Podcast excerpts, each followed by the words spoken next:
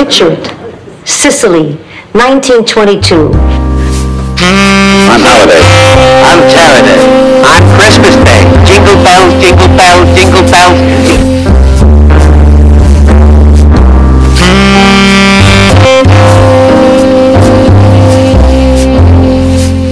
And now, on with the opera. Let joy be unconfined. Let there be dancing in the streets, drinking in the saloons, and necking in the parlor.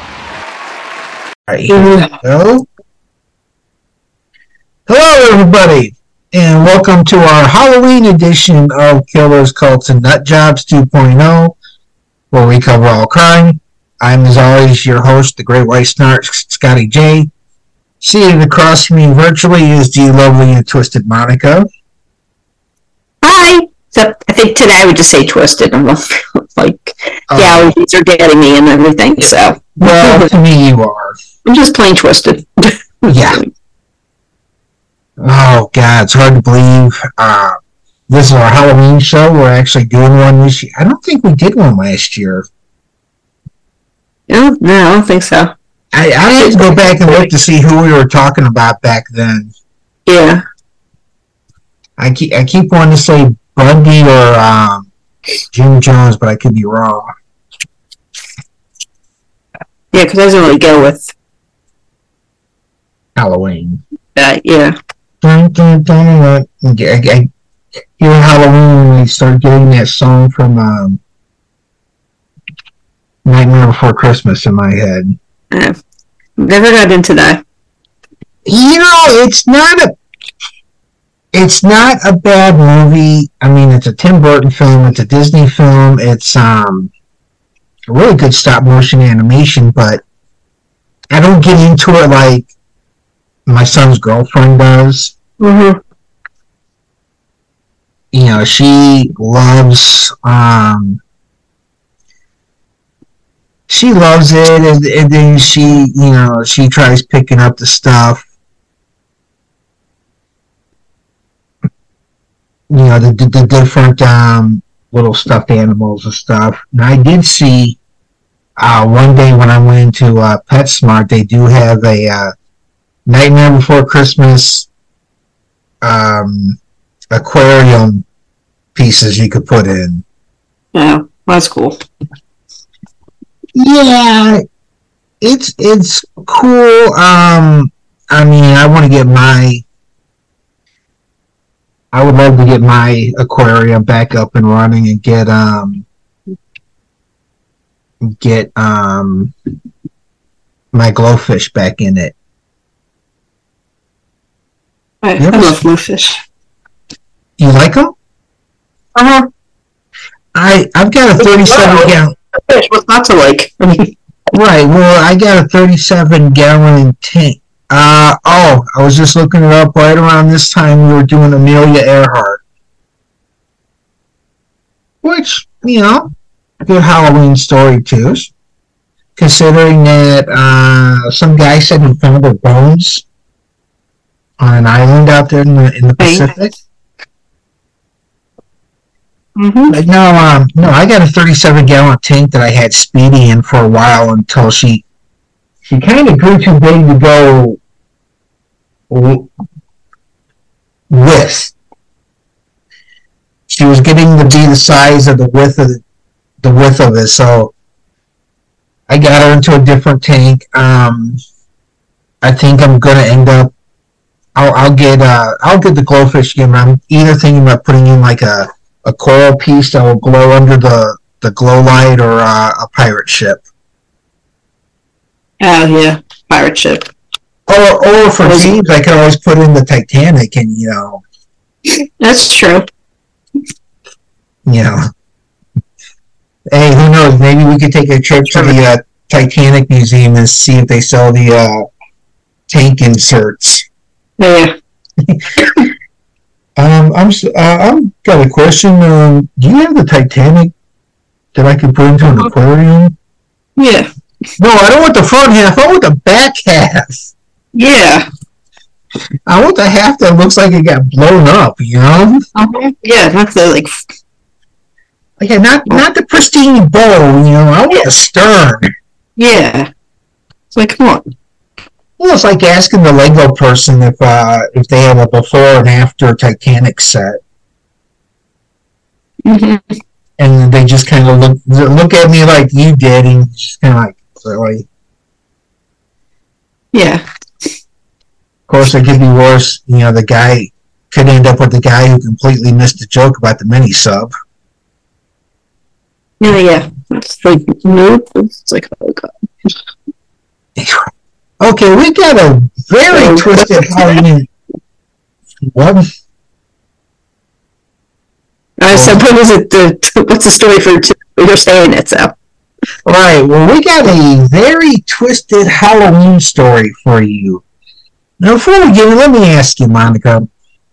Let's say you find yourself a guy, and he professes his undying love for you, and you shut him down. Okay? But when you die, he takes your body and mummifies it so he can keep you with him. Now, is that true love? Not exactly a person to be asking about true love at all, but I would have to say with this now. Well, you would be surprised because this man, Mr. Carl Tanzler, did such a thing. And there were some women who honestly believed that this was an expression of true love and liked it. well, that's like not exactly surprising considering the fact that Scott Peterson gets mail, Chris Watts gets mail, Ted Bundy got mail, Richard, I mean, like, let's go through the whole list of Right, but did, well, Bundy also Yeah. married one of his admirers. Yeah, so what Yeah, so and so did Ramirez, and ew, Yeah, Richard Ramirez. yeah. So just Makes me wonder if Gacy got, you know, uh, John, my name's, my name's Dirk. I drive a truck. I think you're kind of cute in your clown makeup. Dance for me, clowny boy. stop. All right, we're going to get into Carl Tanzler. He was born, now we're not exactly sure. Birth name was Carl Tanzler or George Carl Tanzler on February 8, 1877 in Dresden, Germany. Uh, For those of you who are World War II historians, you know Dresden got the got a hell of a bombing during World War II from the Allies. He grew up in the German Empire, but at some point he wound up in Australia, just prior to the outbreak of World War One. Because you know, why not? You know, why why not just go to Australia?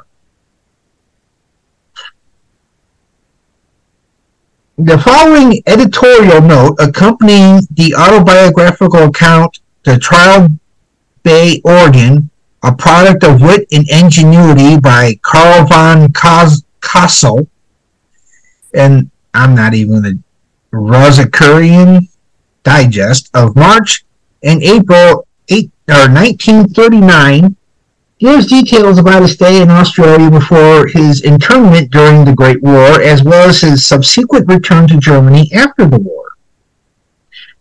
Many years ago, Karl von Cosel traveled from India to Australia with the intention of proceeding to the South Seas Islands. He paused in Australia to collect equipment and suitable boats and to become acquainted with prevailing weather and sea conditions. However, he became interested in engineering and electrical work there, bought property, boats in Oregon, and island in the Pacific so that he was still in Australia at the end of 10 years. He had just begun to build a trans-ocean flyer when the war broke out and the British military authorities placed him in a concentration camp for safekeeping. Along with many officers, India and China, who were prisoners of war. Later, he was removed to Trial Bay to a castle-like prison on the cliffs and there the work in this castle-like prison on the cliffs, and there the work in this narrative was accomplished. At the end of the war, no prisoner was permitted to return to his former residence, but all were shipped to the prisoners' exchange in Holland. Makes it sound like it was a department store, you know. The prisoners' exchange. Yes, I, I bought this prisoner the other day, but it doesn't look good in my home. Can I can I exchange it for one that will? I would say, you know, get one with a big swastika on his forehead, but we're not at that war yet. When Karl von Cosel was released, he set out to find his mother, for, from whom he had not heard since the beginning of the war. Finding her safe, he remained with her for three years, witnessing the chaos that followed in the wake of the war. Finally, she suggested that her son return to his sister in the United States. Tanzler's account of Trial Bay Gale the secret building of a sailboat, etc., is confirmed by my Nyana Tiloka Mahathirali. Yeah, we're butchering hmm. names tonight, folks. Yeah, there, there's we're. I just apologize in advance for everything because there's. Yeah, these are pretty hard. right. That's what she said. Right. He mentions that he planned to escape from the gale with Count Karl von Cosel in a sailboat, and provides other information about the internment of Germans in Australia during World War I. Around 1920, following his return to Germany, Tanzler married Doris Schaefer. Together, they had two children, Ayesha Tanzler, It's kind of like updated name for back then, actually, I think and Clarissa Tanzler, who died of diphtheria. Tanzler emigrated to the United States from Germany in 1926, sailing from Rotterdam on February 6 of 1926 to Havana, Cuba. From Cuba, he settled in Zephyrus, Zephyrhills, Florida, where his sister had already immigrated and was later joined by his wife and two daughters, leaving his family behind in Zephyrhills in 1927, he took a job as a radiology technician at the U.S. Marine Hospital in Key West under the name Karl von Cosel. During his childhood in Germany and later while traveling briefly in Genoa, Italy, Tanzler claimed to have been visited by visions of a dead purported ancestor, Countess Anna Constantia von Cosel, who revealed the face of his true love, an exotic, dark-haired woman to him. On April 22, 1930, while working at the Marine Hospital in Key West, Tanzler met Maria Elena Helen Milagro de Hoyos, a local Cuban-American woman who had been brought to the hospital by her mother for an examination. Tanzler immediately recognized her as the beautiful, dark-haired woman that had been revealed to him in his earlier visions. By all accounts, Hoyos was viewed as a local beauty in Key West. Well, if you've been to Key West, you can see why, because, uh... Have not, but... I haven't been down there either, but I hear there's a lot of parrot heads. Oh, yeah. Elena was the daughter of a local cigar maker, Francisco Pancho Hoyos, and Aurora Milagro. She had two sisters, Florinda Nana Milagro, Hoyos, who married Mario Medina and also succumbed to tuberculosis, and Cecilia Hoyos. Oh, ah, she didn't live long either. She only lived maybe 20 years. Medina, Nana's husband, was electrocuted trying to rescue a co-worker who hit a power line with his crane at a construction site. Shock me, make me feel better. Oh wait, that's a Kiss song. I'm gonna have to play that for you sometime. On February 18, 1926, Elena married Luis Mesa, the son of Caridad and Isaac Mesa. Mesa left Elena shortly after she suffered a miscarriage of the couple's child and he went to Miami because why the hell not? Miami's a happening town. He can find another one. She was legally married to Mesa at the time of her death. Elena, poor child, was eventually diagnosed with tuberculosis, a typically fatal disease at the time, that eventually claimed the lives of almost all of her immediate family. Tanzler, with his self-professed medical knowledge, which he did not, he, he said he went to all these colleges over in Europe. Problem is, is these colleges don't have any record of him actually being there. So Carl was lying out his ass on this one, folks. So with his self-professed medical knowledge, attempted to treat and cure Elena with a variety of medicines as well as x-ray and electrical equipment that were brought to the Hoyos' home.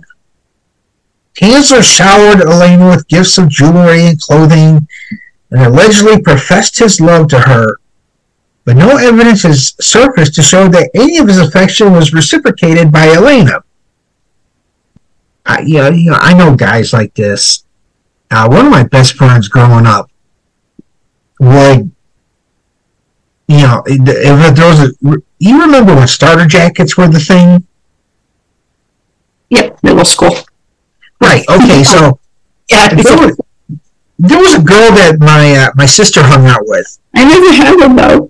I never had one either, but my buddy Bill was was like he was St. Anne's version of a stalker. There was a street lamp across the street from my sister from the house I grew up in, and if he knew that this girl was over visiting my sister, he would stand under the street light and look at my sister's window to the point where my sister would just open up the window and go, "Hey, Bill, Scott's home. Why don't you come in out of the cold?" and I'm like, "Dude, Bill, you can't stand under a street light. That's not proper stalking technique." Yeah. uh-huh. But he did. He bought her a starter jacket. I forget what the team was, but he Yeah. Now Bill's married, got a great wife, and you know, doing great for himself. But he had no game. Yeah.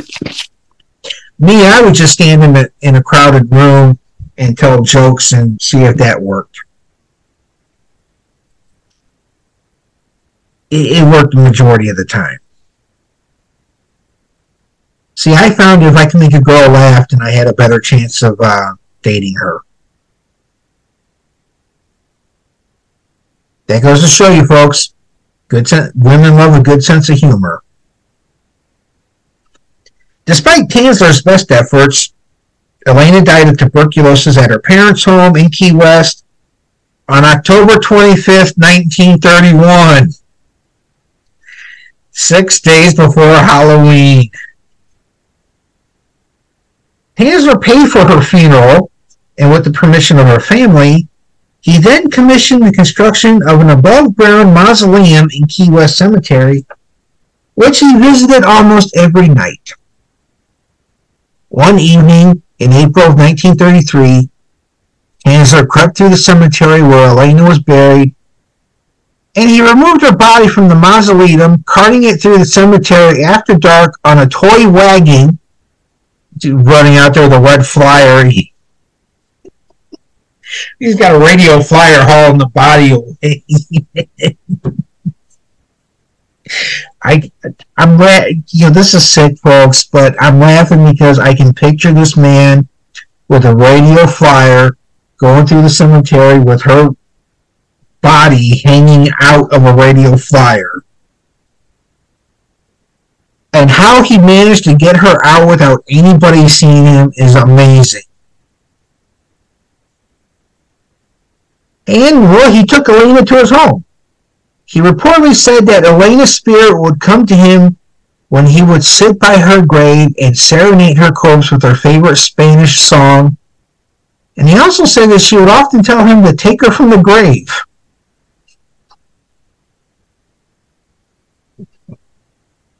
I can't. He attached the corpse's bones together with piano wire and fitted the face with glass eyes. As the skin on the corpse decomposed, Tanzler replaced it with silk cloth soaked in wax and plaster of Paris. As the hair fell out of her decomposing scalp, he fashioned a wig from her hair, which he had previously obtained from her mother, and was wrong with her mother for handing that over. Right. He filled the corpse's abdominal and chest cavity with rags to keep the original form, and he dressed her remains in stockings, jewelry, and gloves, and kept the body in his bed. He also used copious amounts of perfume, disinfectants, and preserving agents to mask the odor and forestall those dirty effects of decomp. In October 1940, Elena's sister Florinda heard rumors of Tanzler sleeping with the disinterred body of her sister and confronted Tanzler at his home, where Elena's body was eventually discovered. Really smart guy. He was also caught dancing with her corpse in front of an open window. Florinda knew on the ceiling. yeah. Hold her up. Florinda notified the authorities, and Tanzler was arrested and detained. Tanzler was psychiatrically examined and found mentally competent to stand trial on the charge of wantonly and maliciously destroying a grave and removing a body without authorization. After preliminary hearing on October 9, 1940, at the Monroe County Courthouse in Key West, Tanzler was held to answer on the charge, but the case was eventually dropped, and he was released as the statute of limitations for the crime had expired. Shortly after the corpse's discovery by authorities, Elena's body was examined by physicians and pathologists and put on public display at the D. Lopez Funeral Home, where it was viewed by as many as 6,800 people. Elena's body was eventually returned to the Key West Cemetery, where the remains were buried in an unmarked grave in a secret location to prevent further tampering. Well, it was also to prevent Carl from, you know, Uh huh. showing up and, you know, repeating the, the crime. I feel I kind of feel like it's like Selena's family. Like this horrible thing happens, and then they're like pulling out everything else to make some more money off of her because you know her parents had to have said okay to putting her body on display. Then I mean, Oh, yeah. Well, I mean, think about, um, well, when we get to do Dillinger, uh, think about that. When he was killed, he was put on display in the window of the funeral. yeah, that's totally different. It's Dillinger. You know what I mean? It's like criminal desert. Yeah, whatever. I mean, this is like Oh, totally yeah. different. I mean, yeah, this like so you know her parents were like, yeah, sure, we just put her on display, give us some money. Oh, yes, we put her on display in the window. Pay us money to come see her. Yeah, basically. Well, anyway, just as soon as I read that, like the thought of Selena's dad. So The facts underlying the case and the preliminary hearing drew much interest from the media at the time. Most notably from the Key West Citizen and the Miami Herald, because this is pretty much in their backyard. And created a sensation among the public both regionally and nationwide. The public mood was generally sympathetic to Tanzler, who many viewed as an eccentric romantic. Yeah. For those of you who, who can't see her, she was making the uh, gagging. or hear me apparently, because that, that's pretty obvious sounds. Right. I, I couldn't hear you. I could see you. Okay. Well, my my my hearing. It's not so much my hearing aids are acting up. It's just I think my right ear is getting worse. yeah that's not good. No, it's not. Yeah, I mean, women, when women heard their story, they're like, "Oh, that's so romantic." It's 1940s. We, we weren't really going. There wasn't much going on. Yeah, yeah, just like a little war coming up and all, but you know, nothing else going on. Though not reported contemporaneously, research, most notably by authors Harrison and Swicegood, has revealed evidence of Tanzler's necrophilia with her corpse. Two physicians, Dr. D. DePoo, I wonder if he got, I wonder, I wonder if he got razzed in school. And Dr. Foraker, who attended the 1940 autopsy of her remains, recalled in 1972 that a vaginal tube had been inserted into the vaginal area of the corpse that allowed for intercourse. You know, I've made jokes about necrophilia in pertaining to my ex-wife, but they were just jokes. I would never venture that close. Others contend that since no evidence of necrophilia was present at the 1940 preliminary hearing, and because the physician's proof, we're going to put those in air quotes, surfaced in 72, over 30 years after the case had been dismissed, the necrophilia allegation is questionable at best. While no existing contemporary photographs of the autopsy or photographs taken at the public display show a tube, because why would you want to show something like that? The necrophilia claim was repeated by the HBO autopsy program in 1999. In 44, Tanzler moved to Pasco County, Florida, close to Zephyr, Zephyrhills, where he wrote an autobiography that appeared in the Pulp publication Fantastic Adventures in 1947. His home was near his wife Doris, who apparently helped to support Tanzler in his later years. He received United States citizenship in 1950 in Tampa, and I would have been like, "You're the corpse screwer." Denied. Separated from his obsession, Tanzler used a death mask to create a life-size effigy of Elena, and lived with it until his death at, at the age of 75 on July 3rd, 1952. His body was discovered on the floor of his home three weeks after his death. He died under the name Carl Tanzler. It has been recount- recounted that Tanzler was found in the arms of Elena's effigy upon discovery of his corpse, but his obituary re- reported that he died on the floor behind one of his organs. There's so many jokes in that sentence, I'm not going to say them.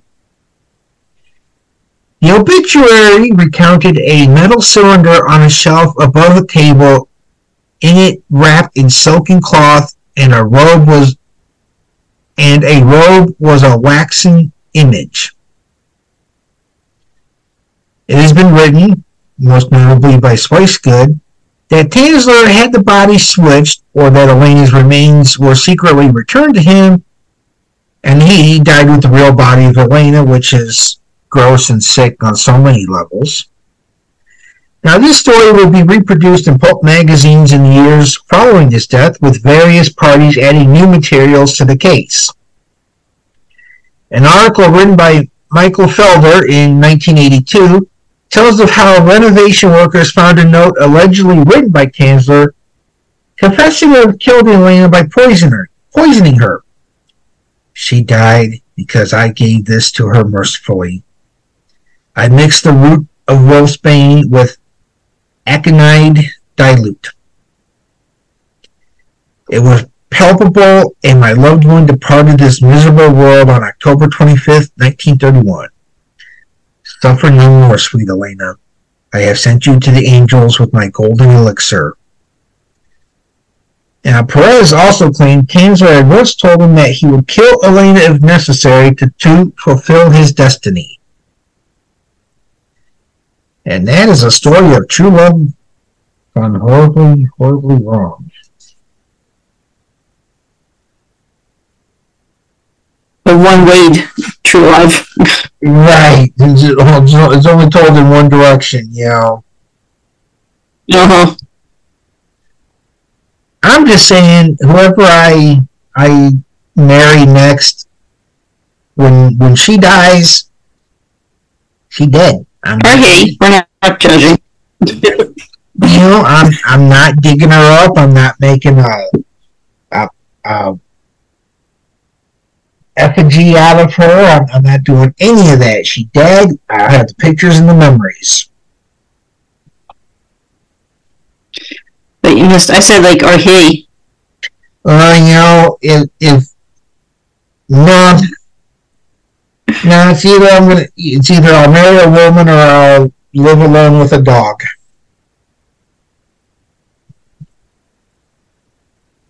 Oh, doggy. Yeah, I figure. Well, I I think I told you this uh, last year when uh, me and Alex and Susie were at Gettysburg. I forget what part of the battlefield. I think we might have been over by Culp's Hill. I saw this old man in in one of those uh, lawn chairs, those foldable ones now. Yeah. He was out there under a tree. He had a cooler, his dog, and a book, and the, the man was just living the life.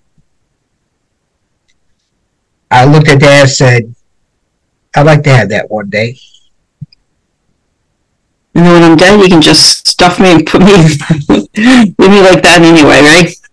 Well, my my kids, Alex actually wants to have my body stuffed and uh, used as a Halloween decoration. That could work. Well, you know those um. If you go to like Spirit Halloween and you step on the, the, the jumping spider, Uh huh. he wants to put my body on. the jumping spider. Yeah, he wants to put my body on one of those, put me in the bushes. Mhm. When the kids walk up and hit the, the trigger button, I come flying out of the bushes to scare them. I was like, if they drop their candy, you know, make sure you pick up the bags and, you know, Yeah, I mean, like at least make it useful. Like, right. I told, I told him and Dana they could take turns using me for the carpool lane.